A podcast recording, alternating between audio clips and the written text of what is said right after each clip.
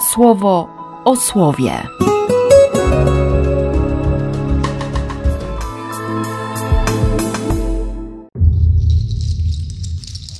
3 marca, czwartek.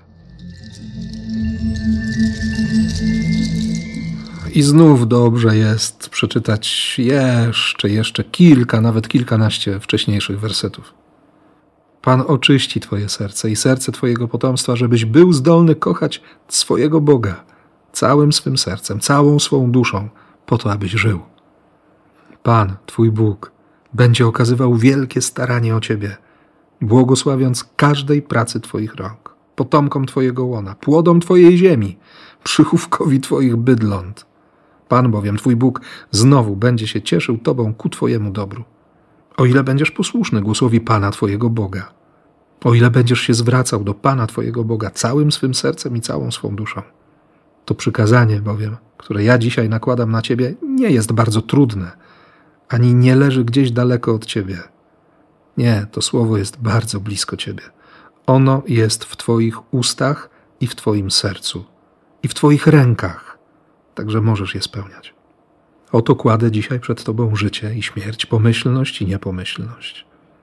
Kładę to przed Tobą. Nie? Wyobraziłem sobie to słowo, kiedy, kiedy Mojżesz to wypowiada wobec ludu. Najpierw mówi, że to słowo jest blisko. To słowo jest realne, ono jest obecne. Jest w ustach, jest w sercu, jest w rękach. To słowo oni mają na rękach. Oczywiście, no można tam mówić o, o tym przywiązaniu do ramienia, y, pudełeczka z przykazaniem Szema i, jeszcze z wyznaniem wiary, ale, ale tak na chłopski, prosty rozum. Nie? Mam w rękach słowo Boga. Dzisiaj dla mnie to jest konkretne doświadczenie Eucharystii. Nie? Mam w rękach wcielone słowo Boga, wcieloną miłość. Życie samo mam w rękach. I możesz mówi, kładę dzisiaj przed Tobą życie, więc chcę wziąć życie. Po co mam brać śmierć, nie? Po co mam chwytać śmierć albo jakąś niepomyślność? Po co mi to? Dlaczego mam zmieniać swoje serce? Dlaczego mam składać pokłony obcym Bogom? Życie weź. Życie chcę wziąć. Ty też je weź. Nie? To, to jest to życie, które, które będzie odrzucane, nie? z którym się nie zawsze nawet sam potrafię zgodzić.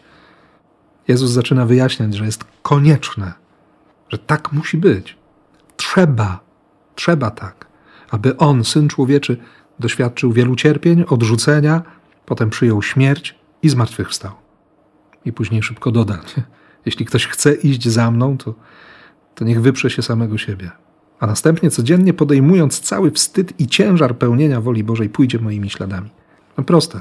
Kto chce się od tego uchronić, to, to, to zatraci duszę. Nie? Co jest ważniejsze? Wiem, wiem, tak, przekonuję się o tym, że, że czasami to ważniejsze, które staje się Bogiem, to nie jest, to nie jest Chrystus, to nie jest Bóg, który mnie odkupił. To nie jest słowo, słowo wcielone. Ale wiem, że dzisiaj nie chcę stracić duszy. Tak, chcę wziąć życie. I będę się też modlił o takie pragnienia dla Ciebie. Niech tak się stanie. W imię Ojca i Syna i Ducha Świętego. Amen. Słowo o słowie.